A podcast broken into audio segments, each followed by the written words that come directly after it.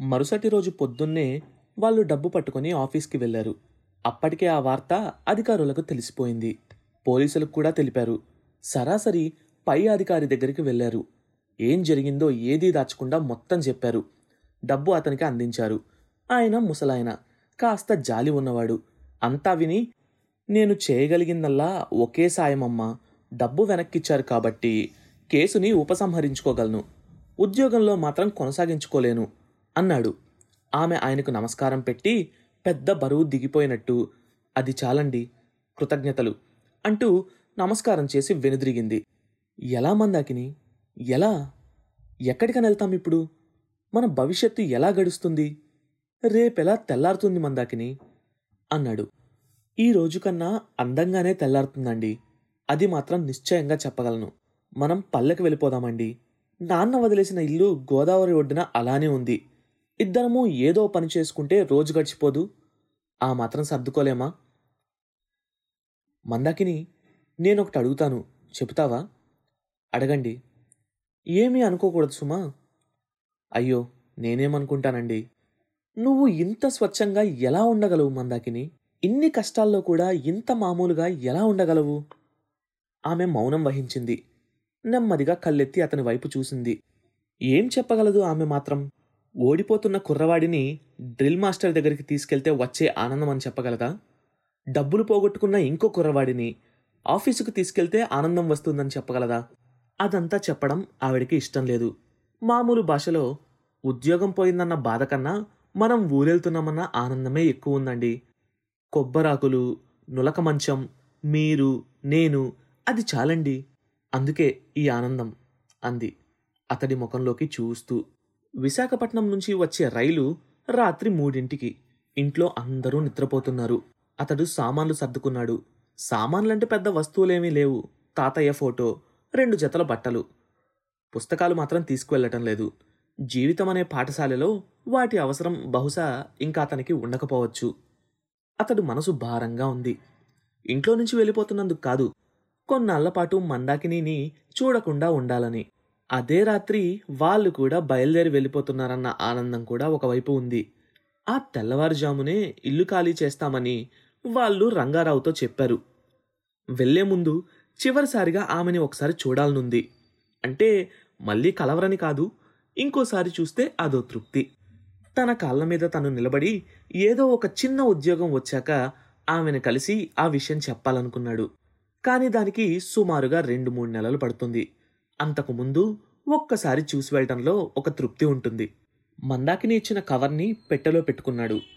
తన దగ్గరకు రావాలంటే ఏ ఊర్లో దిగి ఏ రేవు ఎక్కాలో వివరంగా రాసి ఒక కవర్లో పెట్టి ఇచ్చింది. అతడు పెట్టె పట్టుకొని మధ్య గదిలోకి వచ్చాడు. వచ్చిన బంధువులందరూ గాఢమైన నిద్రలో ఉన్నారు. ఏ మాత్రం చప్పుడు కానివ్వకుండా తలుపు తీసుకొని పెట్టెతో సహా బయటకు వచ్చాడు. ముందు గదిలోకి రాగానే చల్లటి గాలి ఒక్కసారిగా చుట్టుముట్టింది. యథాబలంగా అటువైపు చూసిన తన కళ్ళు ఆనందంతో నిండిపోయాయి. అక్కడ తలుపు దగ్గర మందాకిని అతడు ఎప్పుడు వస్తాడా? అన్నట్టు తన కోసం ఎదురు చూస్తూ ఉంది వీడ్కోలు చెప్పడానికి పాల వెన్నెల ఆమె తెల్లటి ముఖంపై మేగడ తరకలా మెరుస్తోంది. తన కోసమే అలా ఎదురు చూస్తుందన్న ఊహతో అతడికి దుఃఖం వచ్చింది. ఆనందం ఎక్కువైతే వచ్చే దుఃఖం అది. వాళ్ళు ఇద్దరూ మాట్లాడుకోలేదు. ఎవరికైనా నిద్రాభంగం కలుగుతుందేమో అన్న ఆలోచనతో కాదు మనసుని మాటల్లోకి మార్చుకోలేని ఆసక్తత. ఆమె ఒక్క క్షణం ఆగమన్నట్టు లోపలికి వెళ్ళి ప్యాకెట్ ఒకటి తీసుకొని వచ్చి ఇచ్చింది. ఆమె డైరీలో అవి. వీటితో స్ఫూర్తి పొందాలి సుమా అన్నట్టుగా ఉంది ఆ బహుమానం. వణికే చేతులతో అతడు వాటిని అందుకున్నాడు. ఆ డైరీలో ఉన్న ప్రతి వాక్యము అతడి కంఠస్థమే. అయినా ప్రాణం కన్నా ఎక్కువగా ఆప్యాయంగా వాటిని గుండెలకు హత్తుకున్నాడు. మళ్ళీ తొందరలో వస్తాను నెమ్మదిగా అన్నాడు. ఆమె ఏమీ మాట్లాడలేదు. ఆకాశమనే పక్క మీద వెన్నెల పూలు చల్లుకొని రాత్రిని అనుభవించిన చంద్రుడు కూడా నిష్క్రమణానికి ఆయత్తమవుతున్నాడు. భూమి చుట్టూ దోమతెరలా కట్టినట్టు ఉంది వెన్నెల. వెళ్ళి వస్తాను అంటూ అతడు ముందుకు వేశాడు. తలుపు తీసుకొని బయటకు రాబోతూ చివరిసారిగా ఆమె వైపు చూశాడు. చూరు నీడలో ఆమె ముఖం అస్పష్టంగా కనిపిస్తోంది. ఆమె ముందుకు వస్తుందేమో చివరిసారిగా చిరునవ్వుతో వీడ్కోలు ఇస్తుందేమో అని ఒక్క క్షణం వేచి ఉన్నాడు. ఆమె రాలేదు. శిలలా అక్కడే ఉంది. రవ్వంతా ఆశాభంగం కలిగి అది తాత్కాలికమే అన్నట్టు అతడు సర్దు చెప్పుకొని అడుగు ముందుకు వేశాడు. అతడు అటు కదలగానే చప్పున అడుగు ముందుకు వేసింది. విశాల విశ్వంలోకి ఒంటరిగా సాగిపోతున్న అతన్ని కనులారా చూసుకుంది. అతడు అలానే చీకట్లో కలిసిపోయే వరకు చూస్తూనే ఉంది. రైలు అరగంట ఆలస్యంగా వచ్చింది. ఆ గంటసేపు అతడు ఒక రేకుల షెడ్డు వెనక చీకట్లో బిక్కుబిక్కుమంటూ గడిపాడు. అప్పటి వరకు లేని భయం ఇంట్లో ఎవరైనా లేచి తను లేకపోవటం చూసి ఆ వార్త క్షణాల్లో పాకి అతన్ని వెతుక్కుంటూ వస్తారేమోనన్న భయం. అతన్ని ఆపుతారన్న భయం కాదు. తను ఎందుకు వెళ్ళిపోతున్నాడో కారణం చెప్పాలి. అది అతనికి ఇష్టం లేదు. అతడు వెనక్కి వాలి కళ్ళు మూసుకున్నాడు. ఎక్కడికి వెళ్ళాలన్న ప్రశ్న లేదు.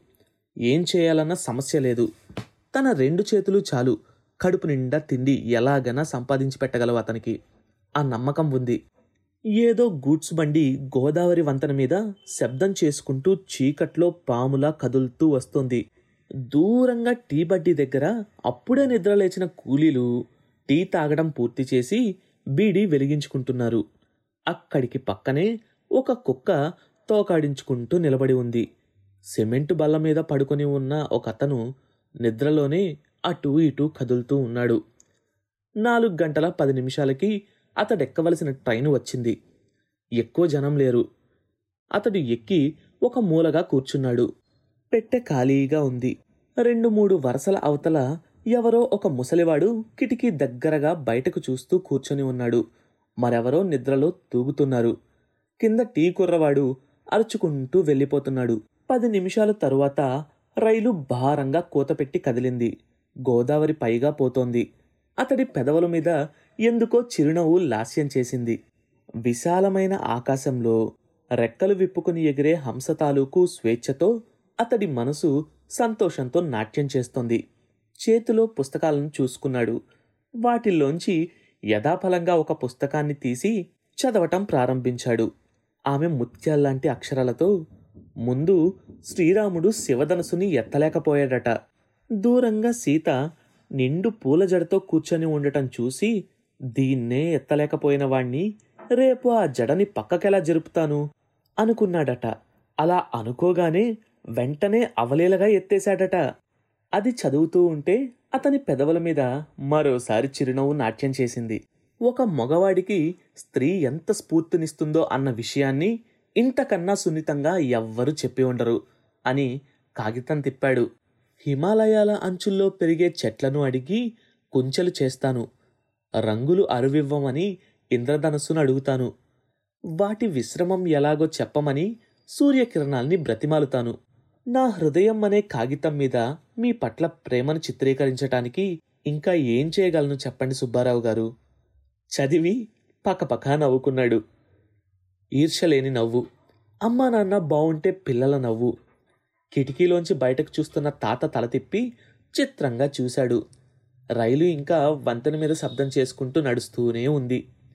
అతడలా పుస్తకం తీసి పక్కకు పెట్టాడు. ఆఖరి పుస్తకం తీసుకున్నాడు. ఆఖరి పుస్తకంలో ఏముందో తెలుసుకోవాలనుకుంటున్నారా? అలానే సోమయాజీ ఎక్కడికి ప్రయాణిస్తున్నాడో తెలుసుకోవాలనుకుంటున్నారా? ఈ విషయాలన్నీ తెలుసుకోవాలంటే నెక్స్ట్ ఎపిసోడ్ కోసం వెయిట్ చేయండి. కొత్త చాప్టర్ ప్రతి మంగళవారం మరియు గురువారం. అండ్ ఈ షోని వినాలంటే గానాలో లేదా యాపిల్ పాడ్కాస్ట్ గూగుల్ పాడ్కాస్ట్ కానీ మరి ఏ ఇతర ప్లాట్ఫామ్లోనైనా సబ్స్క్రైబ్ చేసి నోటిఫికేషన్ టర్న్ ఆన్ చేసుకోండి. నెక్స్ట్ ఎపిసోడ్ రిలీజ్ అయినప్పుడు మీకు అప్డేట్ వస్తుంది.